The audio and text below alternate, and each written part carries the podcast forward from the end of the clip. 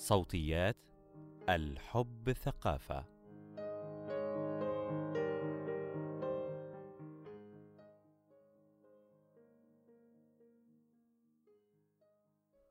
خبر العقم خبر صادم لأي امرأة. قد يؤدي إلى العديد من التأثيرات السلبية التي قد تصل إلى ما نسميه بكرب العقم. كيف نتقبل هذه المشاعر ونتعامل مع هذه المشكلة؟ خمس خطوات لتجاوز كرب العقم. مقال لدكتور رضوى أسامة. أدرك جيدا تلك المشاعر التي تراود المرأة التي عرفت لتوها أنها لن تتمكن من الإنجاب. أدركها لأني امرأة أخبرها طبيبها عن طريق الخطأ بعدم إمكانية الحمل بطفل وأدركها بصفتي معالجة نفسية شاركتها الكثيرات خبرتهن الموجعة بسبب هذه المشكلة. تتحدث العديد من الأوراق العلمية عما يسمى بكرب العقم ويعرفون العقم بأنه عدم الإنجاب بعد مرور سنة إلى سنتين من المحاولات المنتظمة لإنجاب طفل. تتحدث الدراسات عن أنواع العقم المختلفة من منطلق طبي. لكننا لسنا بصدد الحديث الطبي عن الموضوع ولست طبيبة أمراض نسائية لأتحدث باستفاضه عن ذلك.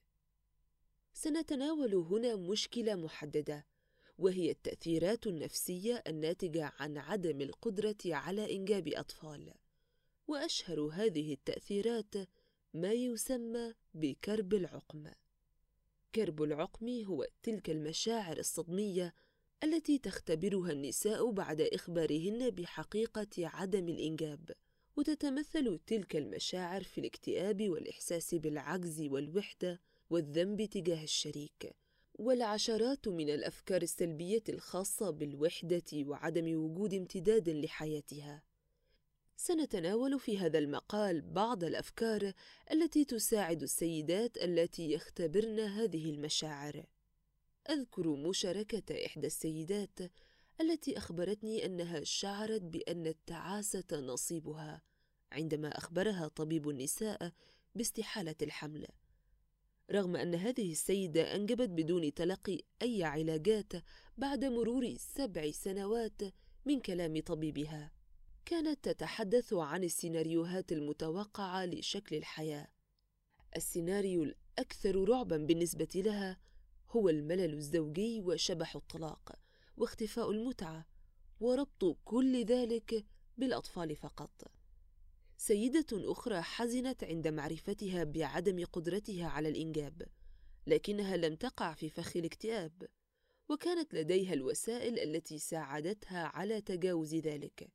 منها صلابتها النفسية ومرونتها في التعامل مع الضغوط ومواهبها المختلفة في الكتابة والموسيقى.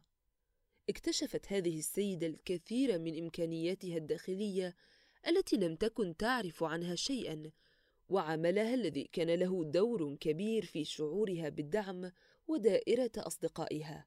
وقبل كل ذلك علاقتها المتينة بزوجها.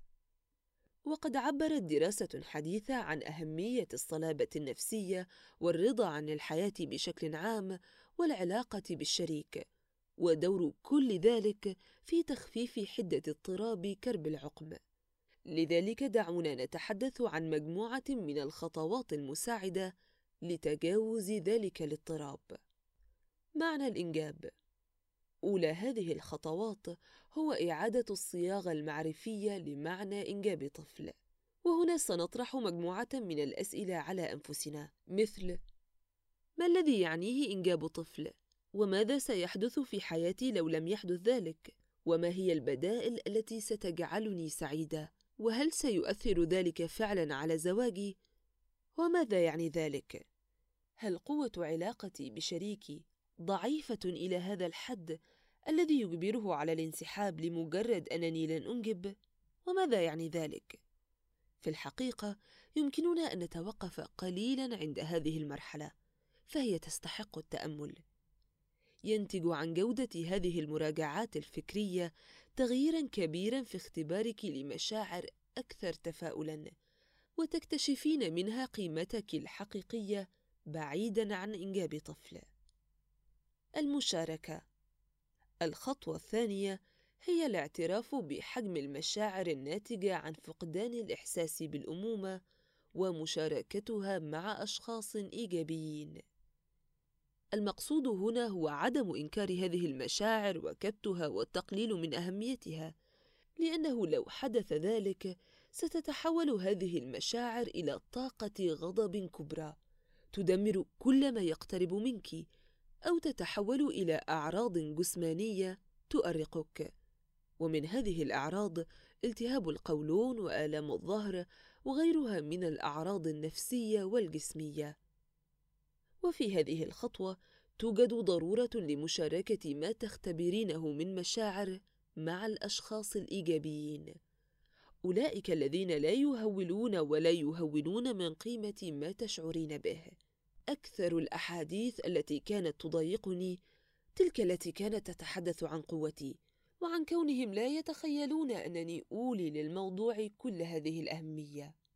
كذلك كانت تضايقني المحادثات التي تدعوني للالتفات لعطايا الله وكيف أنه رزقني الصحة ورزقني زوجا محبا ومخلصا هذا النوع من المشاركات مجهد للشخص الذي يعاني من كرب العقم لأنه يشعر من خلاله بحالة من عدم التفهم والإنكار لأهمية ما يختبره الفرد في هذه المرحلة.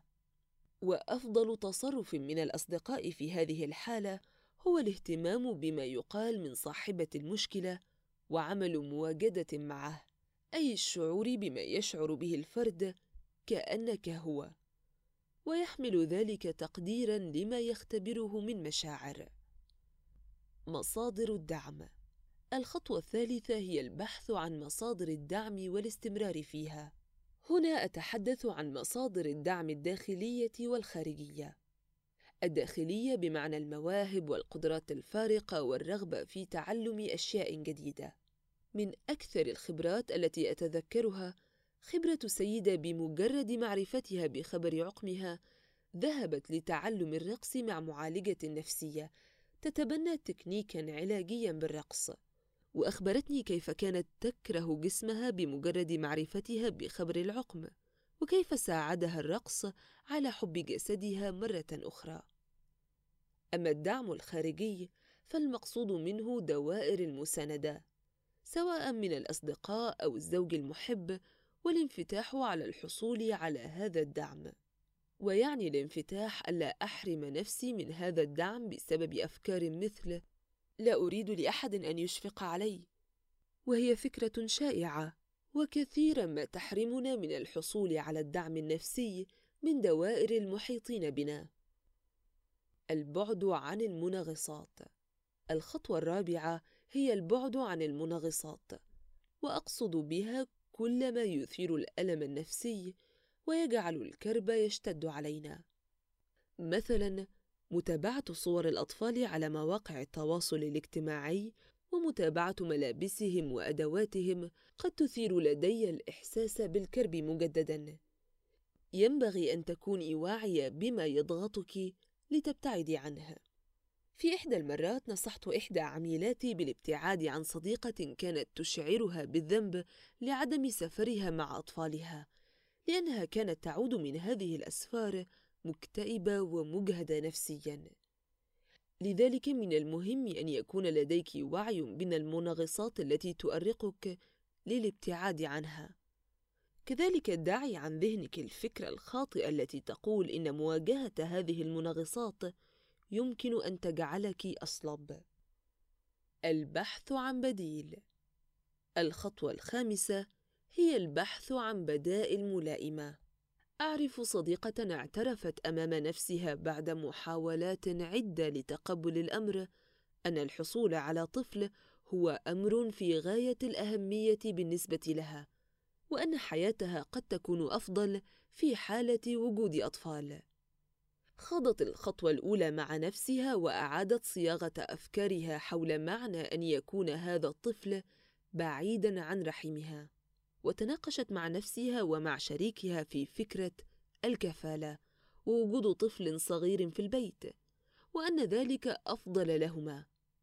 فكرة الحصول على طفل من خلال منظومة الكفالة أمر لطيف لغير القادرين على تحمل العقم والشعور بأن الحياة لن تستمر بدون وجود أطفال.